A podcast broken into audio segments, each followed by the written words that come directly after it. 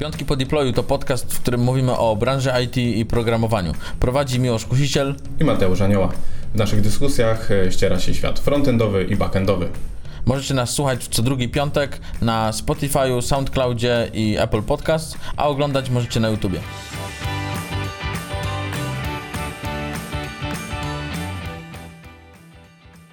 Witamy w kolejnym odcinku Piątków po deployu. To już piąty odcinek, a wy słuchacie nas nadal i oglądacie. W tym odcinku opowiemy wam o szeroko pojętym słowie senior, które spróbujemy zdefiniować. Myślę, że Mateusz będzie mógł najwięcej na ten temat powiedzieć, ponieważ jeszcze nigdy nie był seniorem. Zresztą tak jak ja po 11 latach.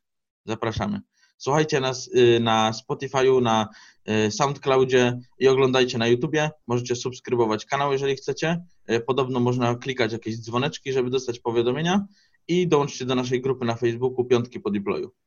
Mateusz, powiedz, co w tym odcinku będziemy dalej mówić o tym seniorze. No właśnie opowiemy sobie trochę o tym, e, o tym mitycznym senior deweloperze, do, do którego każdy w swojej karierze dąży i jest takim kamieniem milowym. Um, opowiemy sobie trochę właśnie o, o wymaganiach na, na to stanowisko, czy powinny być zdefiniowane bardzo dokładnie, czy jest to jednak, um, czy, to, czy to powinno być bardziej ogólnie i jak do tego podejść oraz jak taka ścieżka, kariera i rozwój takiej osoby e, powinien wyglądać.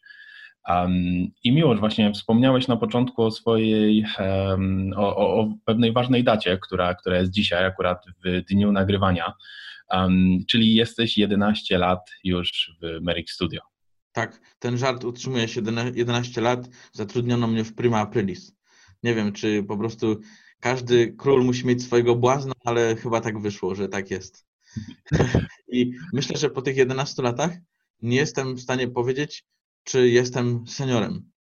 E, bo w sumie senior możemy nazwać senior Python developer, senior, nie wiem, Django developer, senior cokolwiek innego, a nie wiem w sumie, czy powinno to być związane z technologią, czy z językiem. Jak, jak ty uważasz, Mateusz? Ja bym w ogóle się spytał, czy to powinno być związane z technologią, ale czy też ważniejsze tak naprawdę nie są umiejętności nietechniczne, nie? Bo, bo to też jest bardzo ważne.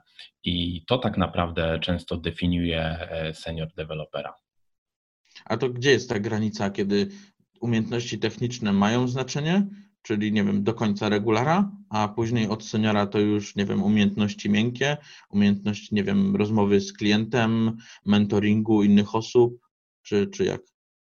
Wydaje mi się, że z, z ilością doświadczenia i wraz z naszym rozwojem na tej ścieżce kariery, umiejętności nietechniczne odgrywają coraz większą rolę. Ciężko mhm. powiedzieć, że nietechniczne są coraz mniej ważne, ale na pewno bym powiedział, że te umiejętności miękkie są coraz ważniejsze. Mhm, mhm. A powiedz, Mateusz, czy jesteś w stanie zdefiniować w ogóle, co to znaczy senior? Czy jeżeli powiesz, że to zależy, to, to bez sensu, bo ci ludzie słuchają tego podcastu, oglądają nas na YouTubie i chcą wiedzieć dlaczego, jak i w ogóle, a, a nie, że to zależy. Bo to zależy, to mówią we wszystkich podcastach. Dobrze, to nie powiem, że to zależy, ale myślę, że częściowo odpowiedź na to pytanie już dałeś, y, mówiąc na początku, że sam nie wiesz, czy czujesz się senior deweloperem po 11 latach. I to trochę pokazuje, jak ciężko jest to właśnie zdefiniować. I wydaje mi się, że mm, ta, tą definicję właśnie powinna każda firma, każda, każdy zespół powinien wypracować sobie w pewien sposób sam.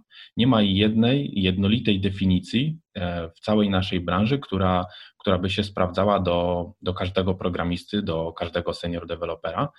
Mhm. E, I ta definicja powinna być raczej pewnymi może wytycznymi, pewnymi jakby wskaźnikami, a nie taką jasną e, jakby checklistą, czy może e, konkretnymi punktami, które trzeba spełnić. Często jest tak, że osoby, które przychodzą jako senior, e, nie wiem, na rekrutację i tak dalej, okazuje się, że nie są seniorami, nie wiem, w naszej ocenie, czy w ocenie innych w ogóle firm.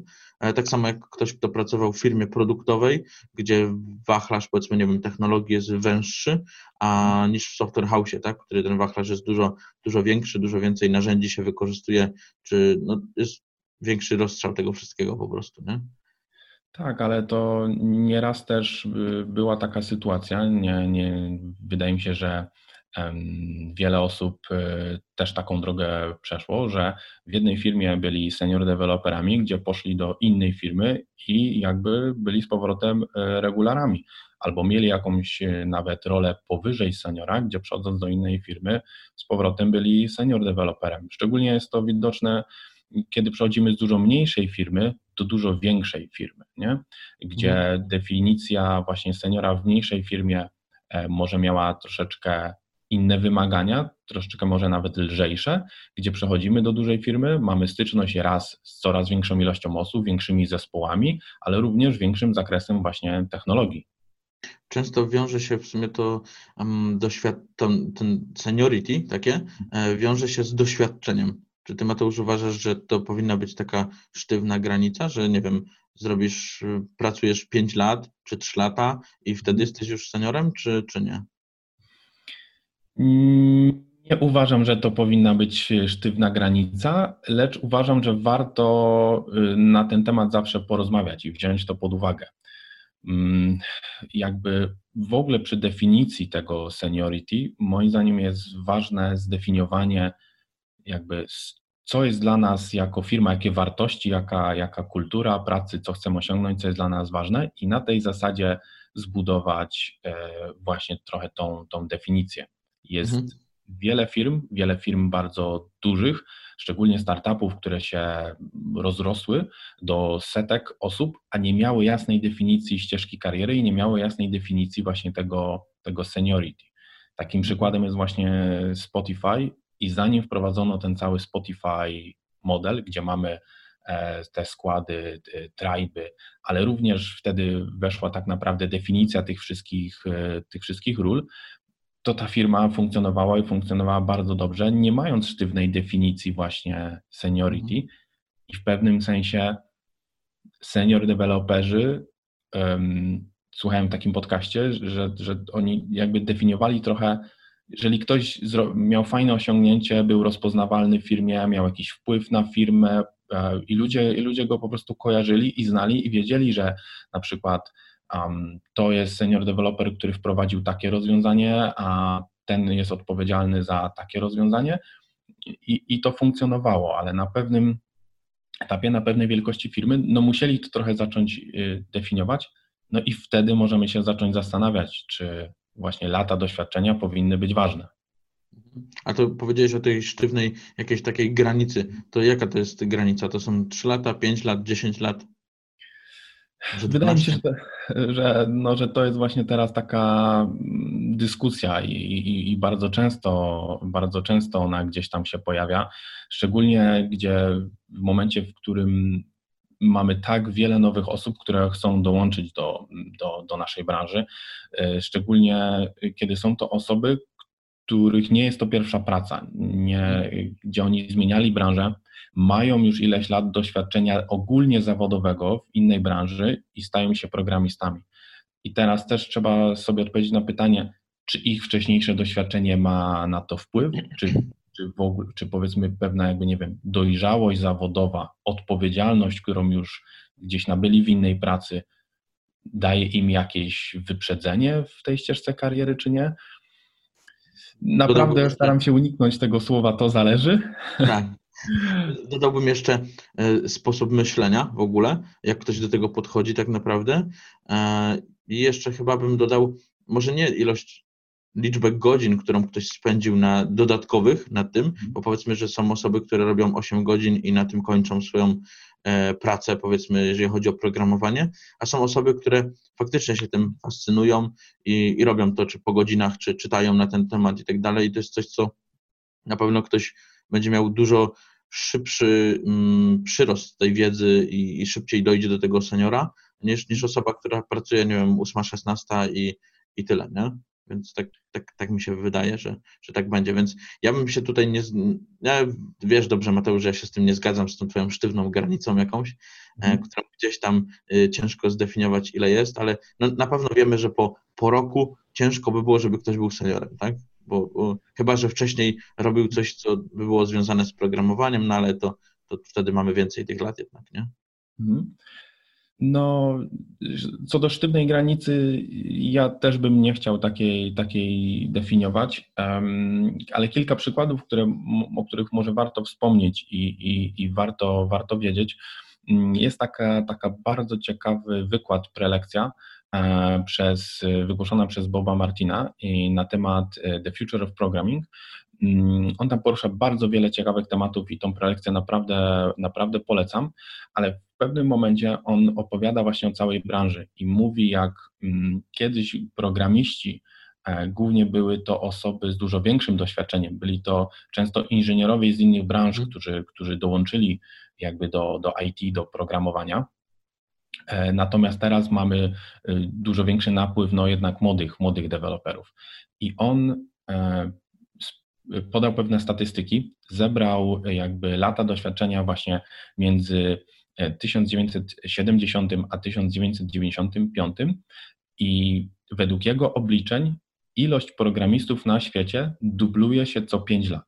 Mhm. A to oznacza, że ponad połowa programistów ma mniej niż 5 lat doświadczenia. Jakby to samo w sobie jeszcze nic nie oznacza, ale możemy wyciągnąć wniosek, że cała branża jest w ciągłym stanie jakby edukacji.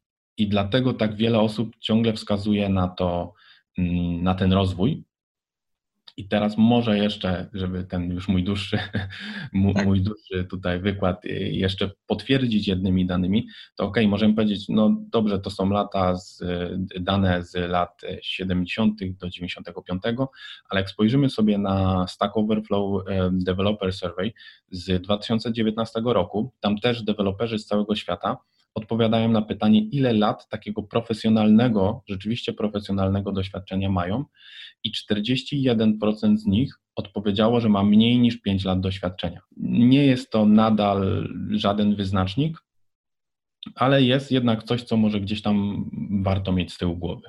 Myślę, że łatwo sobie przypomnieć jakieś osoby z firmy, które e, są wyjątkami potwierdzającymi e, regułę bo znam osoby, które siedziały, nie wiem, 10 lat w WordPressie i, i, i nadal pewnie w nim siedzą, e, więc i pytanie, czy taką osobę byś nazwał seniorem, tak, jako osobę, która, nie wiem, ma jakiś większy wachlarz wiedzy na temat samego programowania, bo chyba jak mówimy o seniorze, to mówimy o kimś, kto wie, o co chodzi w programowaniu, tak, czyli mówimy, że jest programistą, a nie klepaczem kodu, tak, e, i, i, i wspomniałeś wcześniej o umiejętnościach miękkich, czy to wtedy oznacza, że ta osoba y, nie programuje albo programuje mniej? Jako senior developer myślę, że nie, że mhm. nadal programuje tyle, co programowała wcześniej, a znaczy nadal jest to jej główne, główne zajęcie, ale jak mówimy często o właśnie takich dość szybkich awansach e, właśnie na tą rolę, na, na senior dewelopera, to warto sobie zadać pytanie, co dalej, nie? bo mówimy, że to jest ten taki kamień, e, kamień milowy, że jest, jesteśmy senior deweloperem, jakby pracowaliśmy na to ciężko ostatnie lata, no i pytanie dalej, no właśnie co, jakie, jakie są następne kroki? I wydaje mi się, że tutaj już nie jest ta ścieżka tak jednoznaczna w wielu firmach, tu już kolejne, kolejne właśnie te role firmy budują pod własne potrzeby, ale najczęściej te role właśnie wiążą się z redukcją ilości czasu na programowanie. No to też jak popatrzeć jak senior, to jako osoba doświadczona, każdy przyjmuje, że to jest osoba, która potrafi uczyć inne osoby, więc wtedy chcąc nie chcąc będzie mniej programowała, tak? Więc gdzieś będzie wdrażała te inne osoby, no bo ktoś, kto przychodzi, tak jak powiedziałeś o tych statystykach, że nowe osoby cały czas się pojawiają, e, młode, to, to te osoby ktoś musi uczyć tak naprawdę, nie? Wiem, że jest dużo samouków w tej branży, ale mm. też są osoby, no, które będą, dużo osoby korzystają na tym, że w firmie są osoby doświadczone, tak? I często się spotykamy z tym, że osoby, które przychodzą y, na przykład do nas do firmy, to przychodzą mówią, że chcą przejść do firmy, gdzie mogą się od kogoś uczyć, bo w tamtej swojej firmie już doszli do jakiegoś sufitu. I właśnie coraz więcej czasu jako senior developer mm, no, poświęcamy na, e, na pomoc innym, na naukę. I teraz nie zawsze jest tak, że Kolejnym krokiem zaraz musi być jakby ścieżka menedżerska, że to musi być zarządzanie zespołem. Najczęściej wyznacza się właśnie takie dwie ścieżki. Mamy tą ścieżkę menedżerską, jednak bardziej techniczną, gdzieś tam rolę właśnie dalej mhm. Mm, y, jakieś analityczne czy, czy, czy, czy tech leada, ale to nadal oznacza jakby no mniej czasu na programowanie, czy by chociaż code review, konsultacje, research, no i właśnie mentorowanie, to jednak mimo wszystko nie jest czas spędzony na jakby programowaniu. Gdzieś usłyszałem taką zasadę, żeby nie robić z dobrych inżynierów słabych menadżerów. Tak. I myślę, że to jest, to jest dobre, bo mm, na siłę niektóre firmy potrzebują e, ścieżki menedżerskiej, no to mhm. wiadomo, biorą osoby, które są doświadczone, najbardziej doświadczone, tylko że trzeba pamiętać, że to nie są osoby najbardziej doświadczone, jeżeli chodzi o ścieżkę menedżerską. I pytanie, czy tym osobom w ogóle to odpowiada i czy one się w ogóle w tym sprawdzą. Jakby odpowiadając pytaniem na Twoje pytania, to jest czy znowu najlepszy programista musi być menedżerem i z drugiej strony, czy ten techniczny menedżer jednak musi mieć najlepszą wiedzę w zespole. Może to nie są te um, najważniejsze umiejętności, ale to właśnie być może te umiejętności miękkie są tutaj jednak ważniejsze. Mateusz, w Merik Study mieliśmy taki problem i ty byłeś odpowiedzialny za to, żeby to jakoś e, rozwiązać, e, żebyś coś zaproponować e, seniorom. I osobom, które chciałyby robić coś trochę w jedną stronę, czyli mówię tu o ścieżce menedżerskiej i ścieżce technicznej. Możesz powiedzieć pokrótce, tylko pokrótce Mateusz, zwracam uwagę, tak? O tym. No to jest na tyle złożony temat, że mm, zawsze się trochę boję, że mówiąc pokrótce go, z, y, go uproszczę za bardzo albo spłycę. Słuchacze zrozumieją i podziękują, że Miłosz mówił, żeby było krótko. Dobrze. Um, więc ogólnie mamy ścieżkę menedżerską, gdzie właśnie, um, gdzie właśnie będziesz mieć zespół kilkuosobowy, który i, i twoją główną rolą wtedy jest um, jakby zadbanie o rozwój właśnie, właśnie tego Twojego zespołu. No i mamy ścieżkę bardziej techniczną, która na ten moment jest to rola bardziej analityczna, która polega na researchu, konsultacjach, też również e, dobraniu odpowiedniego staku technologicznego, dbaniem o, o nasze standardy, dobre praktyki i wtedy ma też się właśnie styk z większą ilością projektów, ale nie jest się tak zaangażowanym e, w każdy z nich. Właśnie szykując się może na jakąś rolę E, już e, dalszą, poza, poza seniorem. Wydaje mi się, że jest jedna rzecz, którą trzeba sobie trochę uświadomić właśnie. Tak jak też o tym wspominałeś, że nie każdy może, e, powinien mieć daną rolę, nie każdy ją chce i czy jest na nią gotowy, to warto sobie zdawać sprawę, że jako programista mm, jakby mamy natychmiastowy efekt i wyniki swojej pracy. Nie? Piszemy mhm. kod, możemy go zaraz uruchomić i widzimy, widzimy efekty i mamy jakby natychmiastową satysfakcję też z tego. Mhm. Jeżeli pracujemy w sprintach, no to, to też bardzo szybko, iteracyjnie widzimy przyrost projektu i produktu, nad którym pracujemy. Natomiast jeżeli zaczynamy mieć inne odpowiedzialności, inne role, to ta satysfakcja z naszej pracy jest e, jakby przesunięta w czasie. Bo jeżeli pracujesz z zespołem, no to zanim zobaczysz, że zespół tobie zaufał, że zbudowałeś relacje, że ci ludzie, którymi się zajmujesz, się rozwinęli, albo znowu, jeżeli masz y, bardziej techniczną rolę, to zanim poprawisz pewne procesy techniczne, zanim poprowadzisz, e, na przykład ulepszysz proces code review, zanim ulepszysz cały workflow, no to też zajmuje wszystko czas i efekty i wyniki tej Twojej pracy są odsunięte w czasie, na co nie każdy zawsze jest gotowy właśnie. Mówimy o tym, e, że mamy dwie ścieżki, to czy te osoby powinny według Ciebie w 100% poświęcić się tym nowym ścieżkom, bo wtedy jak ja sobie tak o tym myślę, to co najbardziej rozwija osobę, to to, że on pracuje technicznie, ma tą praktykę, czyli programuje po prostu. E, mhm. To, czy w sumie osoba, która przejdzie w 100% na taką ścieżkę, powiedzmy, menedżerską, ona nadal będzie miała wiedzę na temat tego, e, na temat programowania, na temat technologii i tak dalej. Myślisz, że, że to jest dobre rozwiązanie, czy raczej powinno być jakoś rozwiązane inaczej? Sam wiesz po nas też pewnie, że nam zajęło ileś czasu, żeby zredukować programowanie może do, do jakiegoś tam minimum trochę. Nie mówię, że całkowicie z tego zrezygnowaliśmy, ale jednak nie jest to, nie jest to zdecydowanie nasze główne zajęcie teraz. I sam wiesz, że przyzwyczajenie się do tego pewnie jakby trochę pogodzenie się z tym też mhm. zajmuje, zajmuje czas, bo jednak mi osobiście programowanie nadal sprawia ogromną frajdę i, i satysfakcję, pomimo, że nie jest to coś, co robię no, w dużych ilościach. No dlatego wiem, że ty programujesz y, po godzinach sobie w domu, ja coś tak. też tam sobie pokodzę, jakieś mhm. Hello World, teraz Hello Home chyba pasuje bardziej. Hello Home.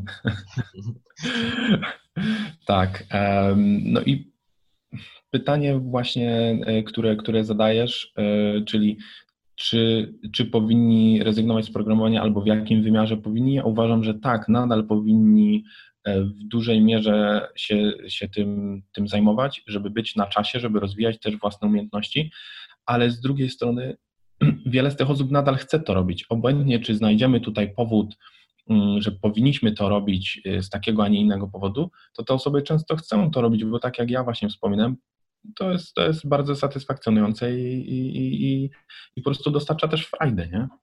Tak, jeżeli wychodzi oczywiście. Jeżeli wychodzi, tak.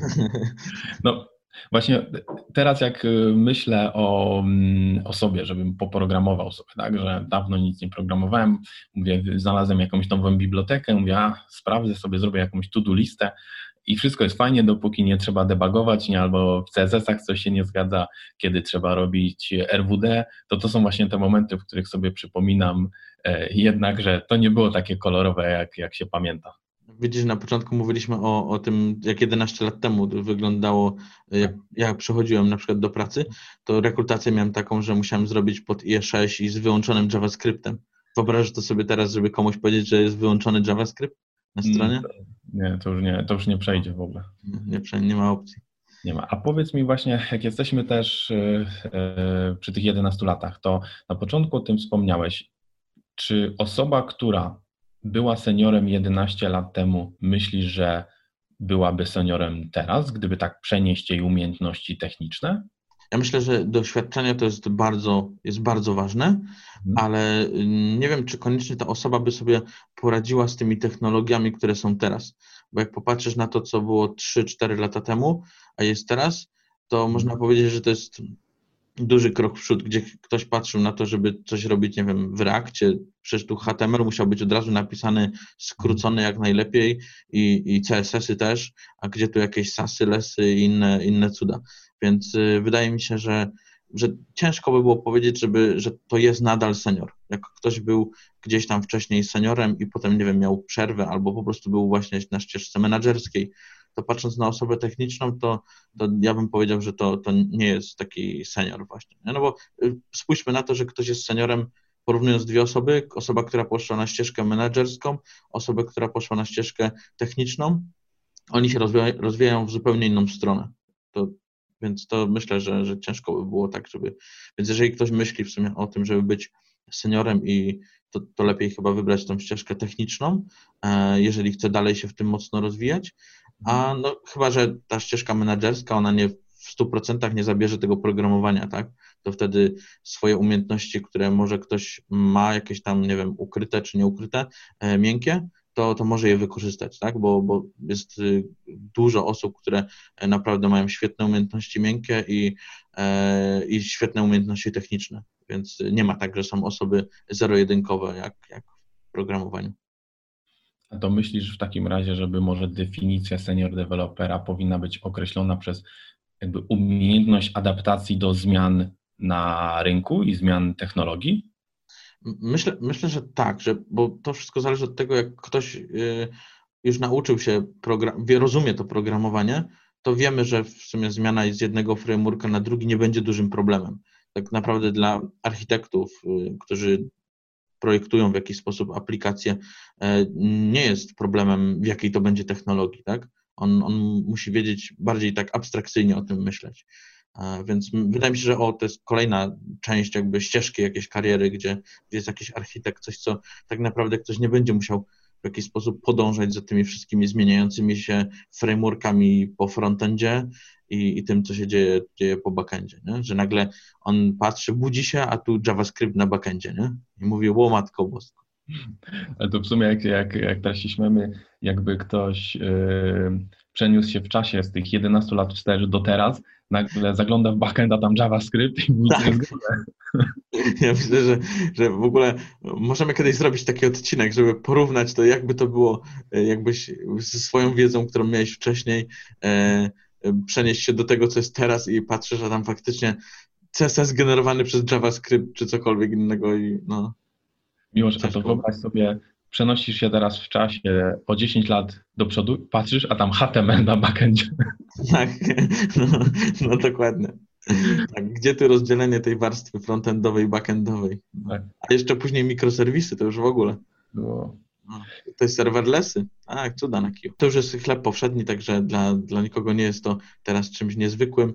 Myślę, że w każdej branży, jakbyśmy spojrzeli na coś, co jest 10-15 lat wstecz, to, to też by każdego coś zdziwiło, co, co się robiło.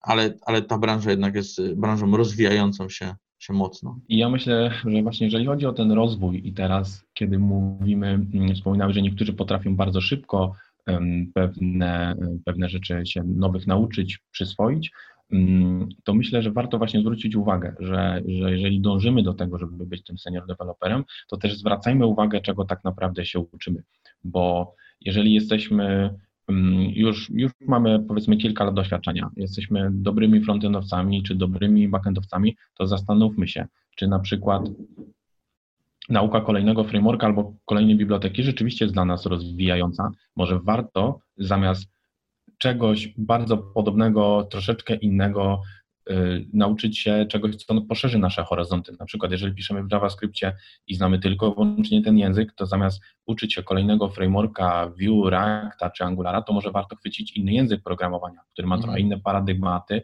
inne wzorce i to nam rozszerzy właśnie na, na nasze horyzonty. Mateusz, czy jeszcze chciałbyś coś dodać o, o seniorach?